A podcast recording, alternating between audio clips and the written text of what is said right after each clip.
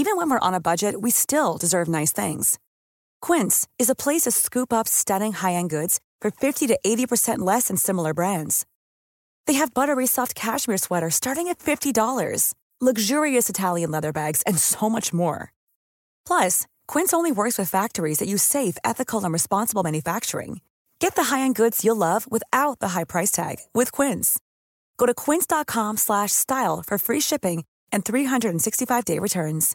Mother's Day is around the corner. Find the perfect gift for the mom in your life with a stunning piece of jewelry from Blue Nile. From timeless pearls to dazzling gemstones, Blue Nile has something she'll adore. Need it fast? Most items can ship overnight. Plus, enjoy guaranteed free shipping and returns. Don't miss our special Mother's Day deals. Save big on the season's most beautiful trends. For a limited time, get up to 50% off by going to Bluenile.com.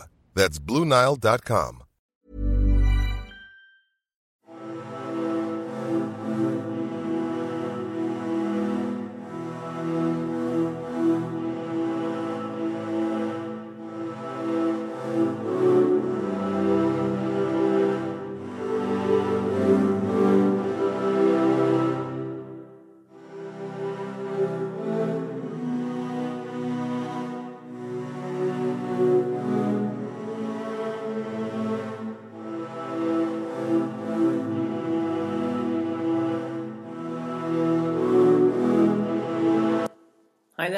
again to the Explaining History podcast. Now, um, as you'll know, in, the last couple of months, I've been looking um, at the, the wider context of the Suez Crisis um, and trying to fathom British and French motivations um, and trying to kind of explore really why it is Eden and in Britain and Mollet in France took the risks that they did um, of course, there's a, a great deal of um, a kind of uh, imperial hubris here and the misunderstanding of the relative significance of both Britain and France, uh, and or the declining significance of both Britain and France, particularly within the context of the Cold War. But also, uh, one has to bear in mind um, that Britain had other interests um, throughout the region the great, uh, brilliant book, and I'll be going to this um, uh, in uh, much greater depth um, another time, is uh, Lords of the Desert by James Barr, which paints a kind of a much deeper contextual picture of Britain's post war involvement in the Middle East. But today uh, uh, I'm looking at Fight or Flight by Martin Thomas, as we, we've looked at this book many a time before. And um, the question about Mollet and um, uh, Eden's judgment is really skillfully explored. Um, and he begins by discussing uh, Sudan um, and the development of Sudanese nationalism. Martin Thomas writes Here was another imperial interest that, in British eyes, faced a Nasserite threat.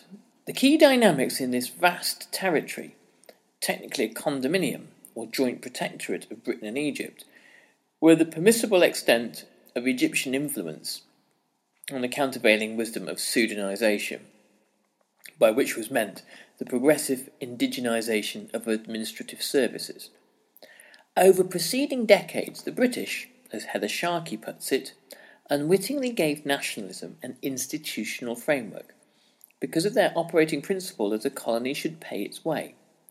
The frugality that this imposed made reliance on locally educated and trained Sudanese government servants inevitable.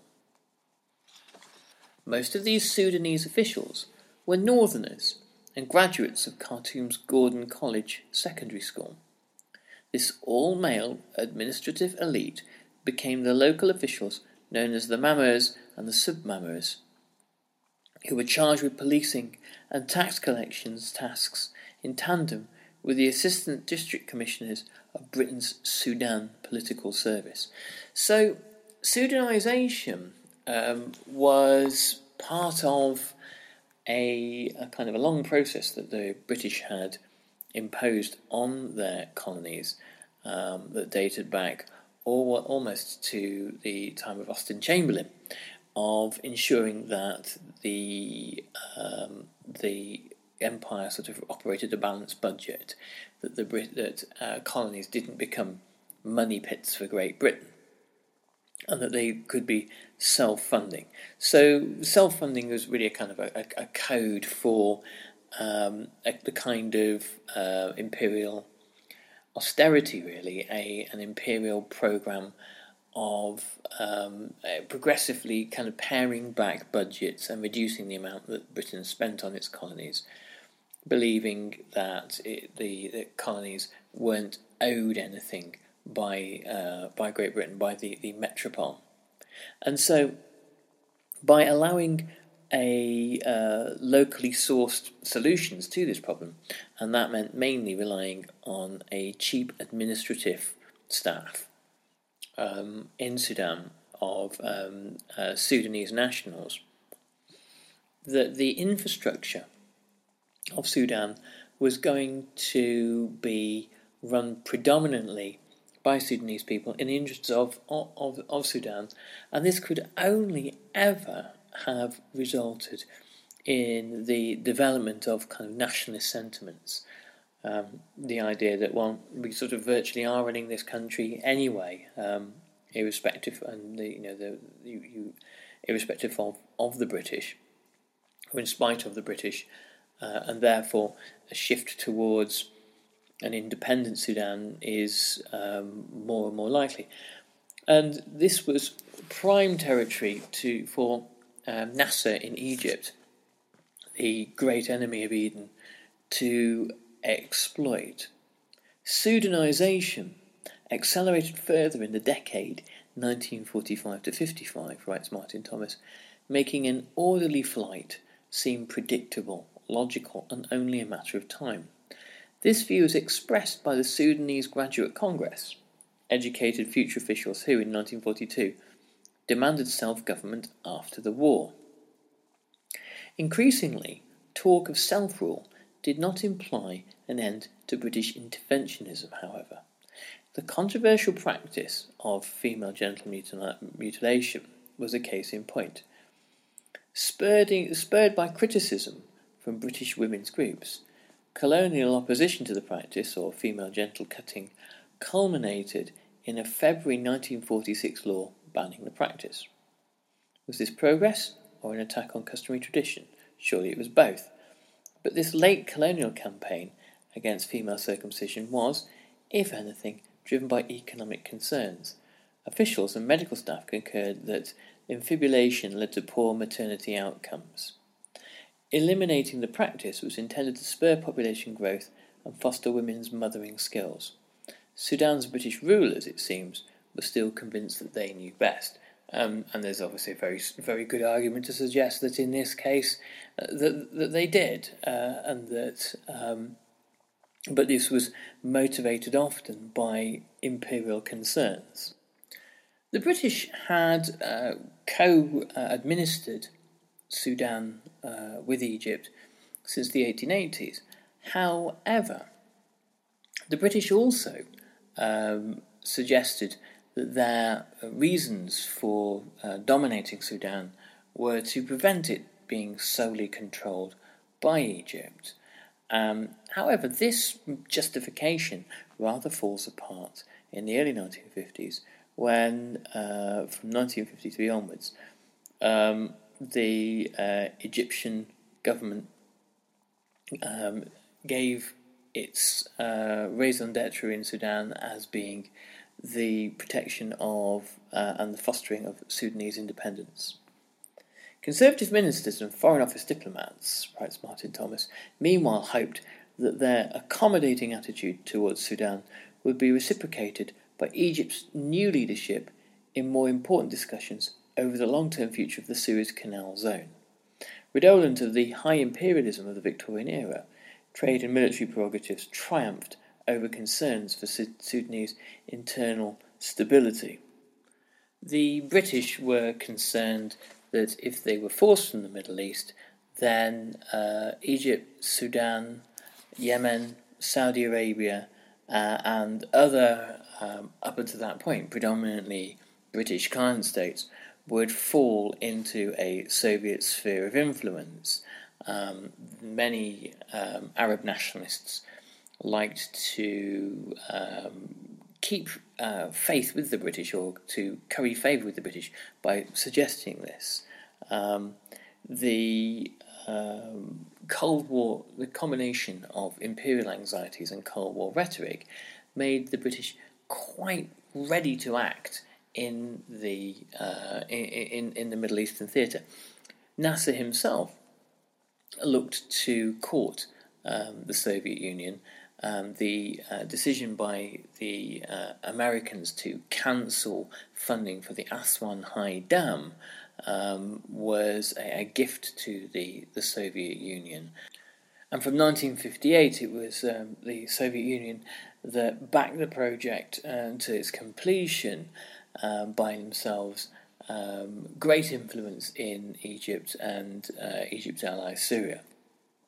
The Aswan Dam uh, affair um, cemented um, in the eyes of uh, the British uh, the fact that uh, it was all too possible for um, the uh, for Egypt to fall fully into the Soviet camp, and for the Suez Canal to wind up essentially being uh, controlled by the Soviet Union, thus pinching off supplies of oil to Europe in the event of conflict with the USSR.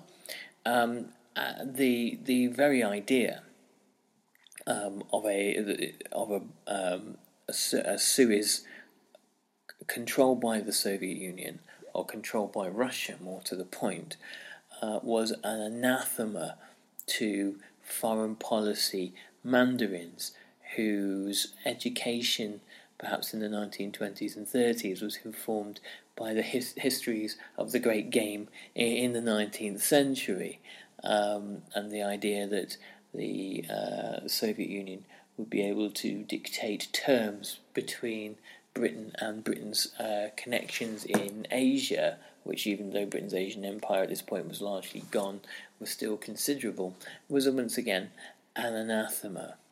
There was, writes Martin Thomas, a significant amount of Cold War rhetoric in high level discussions of Britain's Middle East prospects. Um, typically, in this regard, was a Foreign Office paper, Communism in Africa. It was circulated to ministers in mid 1956. The Soviets, Foreign Secretary Selwyn Lloyd averred, were fast acquiring a deeper knowledge of African affairs, and they used arms sales, cultural exchanges, and front organisations such as the World Federation of Trade Organisations to enhance their influence over nationalist groups, pointing to a raft of new African studies um, uh, African studies um, academies in Moscow.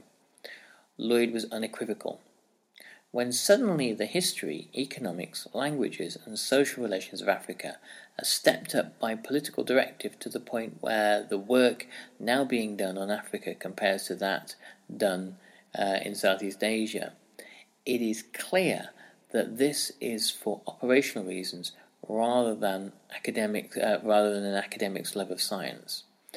The um, um, the the global history of uh, Maoism written by Julian Lovell. It's Maoism and International History. Um, tells a slightly different story. Um, Africa in the 1950s and 60s, particularly, wasn't a, uh, a playground for Soviet influence, but it certainly was um, a playground for Chinese influence. Um, Tanzania, Zambia, Zimbabwe, uh, or Rhodesia as it would have been at, at, at the time, Here's a cool fact a crocodile can't stick out its tongue. Another cool fact you can get short term health insurance for a month or just under a year in some states. United Healthcare short term insurance plans are designed for people who are between jobs, coming off their parents' plan, or turning a side hustle into a full time gig. Underwritten by Golden Rule Insurance Company, they offer flexible, budget friendly coverage with access to a nationwide network of doctors and hospitals. Get more cool facts about United Healthcare short term plans at uh1.com. Ready to pop the question? The jewelers at Bluenile.com have got sparkle down to a science with beautiful lab grown diamonds worthy of your most brilliant moments. Their lab grown diamonds are independently graded and guaranteed identical to natural diamonds, and they're ready to ship to your door. Go to Bluenile.com and use promo code LISTEN to get $50 off your purchase of $500 or more. That's code LISTEN at Bluenile.com for $50 off. Bluenile.com code LISTEN. Millions of people have lost weight with personalized plans from Noom, like Evan, who can't stand salads and still lost 50 pounds. Salads, generally, for most people, are the easy button, right? For me, that wasn't an option. I never really was a salad guy. That's just not who I am. But Noom worked for me. Get your personalized plan today at Noom.com. Real Noom user compensated to provide their story. In four weeks, the typical Noom user can expect to lose one to two pounds per week. Individual results may vary. Were all places where um, China invested huge sums of money, sent military advisors, uh, trained guerrilla armies, and uh, in, uh, built uh, huge amounts of infrastructure. Um, and this was largely because of Mao's view that Africa was one of the next front lines in the struggle against global imperialism, and uh, there was a, uh, a, a, ready exchange of African students and guerrilla fighters to China as there were instructors coming uh, in the other direction.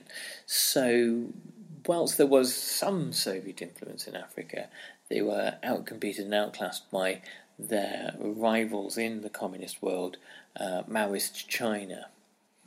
So something happens in the um, the Western view of the Nasser regime that you can see again and again in um, uh, discourses about third world nationalism in the 1950s, um, figures such as Sukarno in Indonesia are recast in Western eyes as communists, just as Nasser appeared for a period of time in the eyes of the Eden government as a communist. Not that he was, of course.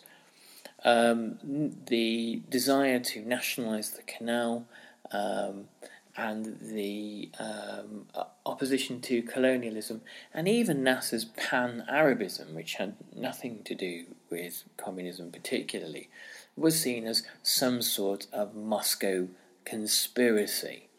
Um, but the things that um, Britain, France, and also America, who um, was not as in, not as hostile to the overthrow of Nasser uh, as subsequent events might suggest, these were uh, governments that were um, quite happy to um, conflate uh, third world nationalism with Soviet communism, even though in many instances um, countries that had rid themselves of British, French, Belgian, or, or Dutch influence, or Portuguese, or what have you, looked at the prospect of Soviet friendship with extreme trepidation, being uh, not being naive about that one at all.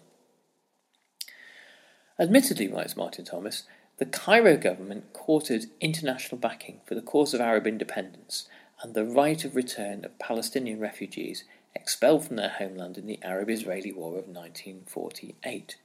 Integral to this process was the procuring arms from the Eastern Bloc uh, and cultivating ties with socialist re- regimes in the non-aligned, non-aligned movement, beg your pardon, um, Tito's Yugoslavia especially. The one thing that Britain, France, and the US agreed upon in early 1956 was that the Egyptian leadership was becoming more vigorously anti imperialist as it grew militarily stronger. Anglo American efforts to broker an Egyptian Israeli settlement, sweetened by the offer of financial assistance for construction of, um, of Egypt's Aswan Dam proved fruitless. The, screen, the, the scheme, known as Project Alpha, also looked increasingly naive. By contrast, French investment in military cooperation with Israel, previously vilified as avariciously uh, real, realpolitik, began to look shrewder. When Jordan's King Hussein, previously considered a reliably Anglophile, dismissed uh, his uh, chief general of the uh, Arab, Legion, uh, Arab Legion, Pasha Glubb, on the 1st of March 1956, Downing Street and the Foreign Office mistakenly attributed the sacking to Nasser's malign influence. The ousted general became an oracle for hardliners in Westminster and Whitehall. Eden rehearsed Glubb's dire predictions in correspondence with Eisenhower in the months ahead. In late July, he told the American president that Nasser was active wherever Muslims can be found. He was no Hitler, but the parallel with Mussolini, another Mediterranean empire builder, was, cl- was close. Of course, there were was very little similarities between Mussolini uh, and, and Nasser at all. On the night of the 27th of July, after news reached London of the Suez nationalisation, the Prime Minister summoned the French ambassador Jean Chauvel, telling him that France, like Britain, faced an acid test of Western solidarity. So here you have the uh, the problem faced by two declining imperial powers of resurgent uh, Arab nationalism and um, Arab nationalism uh, of a, a, a, kind of a well motivated and assertive variety um, that had a charismatic and appealing figurehead in the guise of Nasser, um, and that uh, sought to create a union of uh, Arab states. Um, and the um, previous attempts to uh, dampen, in a way, Arab nationalism by investing in Egypt, by uh, funding things like, for example, the Aswan Dam, had been something of a waste of time because ultimately it was impossible to make a regime that had been born uh, as a result of a general's coup and then a, a nationalist um, seizure of power. It was impossible to um, uh, reconcile that with the wants of uh, British imperialism. The the hope, of course, amongst Britain's ruling classes was that um, the, Nasser, a new military strongman, uh, had come to power and would be, you know, a, a good chap uh, and uh, understand that British commercial needs would always come first. But as you, as you see in so many figures of the, the 1950s and 60s, from Nasser to Patrice Lumumba in uh, the Congo, um, to uh, Dr. Mohamed Mossadegh in uh, in Iran, the nationalist contention that the resources, the raw materials, and the infrastructure of a country belonged primarily to its people and were not there to make foreign shareholders terrifically wealthy is an, an irreconcilable um, irreconcilable challenge. This is why Lumumba was uh, removed uh, and murdered, why Mossadegh was overthrown, and why the uh, British and the French threw everything they had in trying to remove Nasser. And of course, uh, ironically, it, it is America uh, that pulls the rug out from underneath Great Britain um, by um, threatening to um, destroy the value of the pound, uh, among other things.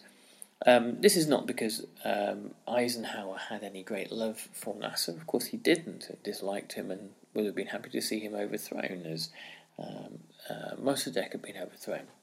But it was because the British had gone about it without the consent of Washington, um, and that Washington that uh, Eisen that America view Britain as a chief commercial rival within the Middle East itself um, and um, vied with the British for influence uh, and didn't want the um, the British to be able to become the sole um, influential, sole dominant power in Egypt. Um, Martin Thomas writes In early September, Eden took his doom laden analogies a step further. Uh, Egyptian seizure of the canal was the opening gambit in a planned campaign to expel all Western influence and interests from Arab countries. If successful, Nasser's pan Arabist ideology would foment revolution throughout North East Africa and Western Asia. once Operation Musketeer, this was the um, uh, the Anglo-French-Israeli uh, attack on Egypt, began, uh, Eden distilled his earlier musings into three self-justificatory sentences. If we had allowed things to drift, everything would have gone from bad to worse. Nasser would have become a kind of Muslim uh, Mussolini, and our friends in Iraq, Jordan, Saudi Arabia, and even Iran would gradually have been brought down. His efforts would have spread westwards, and Libya and all of North Africa would have been brought under his control. Possibly.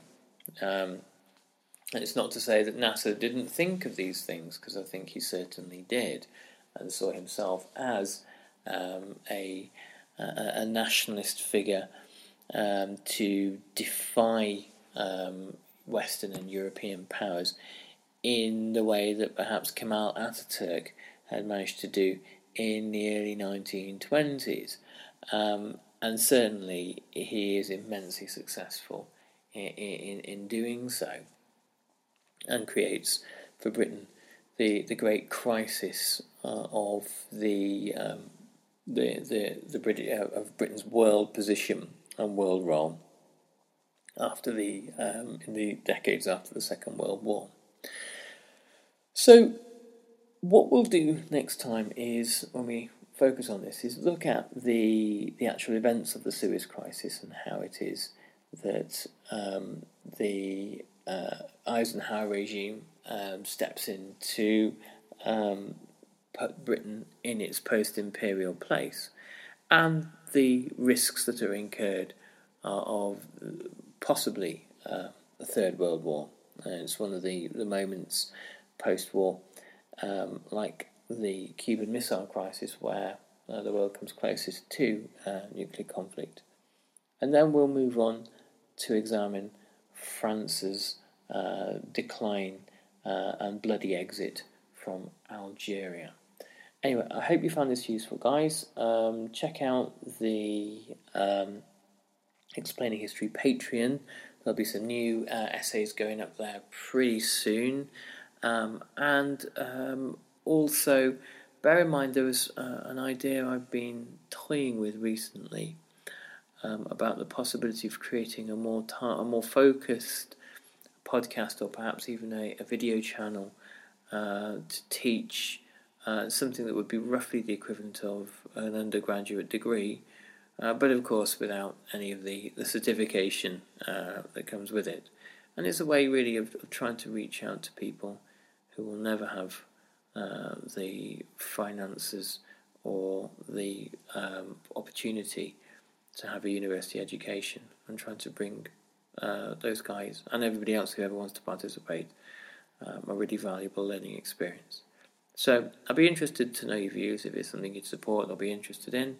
Uh, let me know. You can catch me at nick underscore shepley at hotmail.com or you can find there are various ways to message me via the website www.explaininghistory.org. Thanks very much, everybody. Take good care. Bye bye. Normally, being a little extra can be a bit much, but when it comes to healthcare, it pays to be extra and United Healthcare makes it easy with Health Protector Guard fixed indemnity insurance plans. Underwritten by Golden Rule Insurance Company, they supplement your primary plan, helping you manage out of pocket costs without the usual requirements and restrictions like deductibles and enrollment periods. So when it comes to covering your medical bills, you can feel good about being a little extra. Visit uh1.com to find the Health Protector Guard plan for you. Planning for your next trip? Elevate your travel style with Quince. Quince has all the jet setting essentials you'll want for your next getaway, like European linen, premium luggage options, buttery soft Italian leather bags, and so much more. And is all priced at 50 to 80% less than similar brands. Plus, Quince only works with factories that use safe and ethical manufacturing practices. Pack your bags with high-quality essentials you'll be wearing for vacations to come with Quince. Go to quince.com/pack for free shipping and 365-day returns.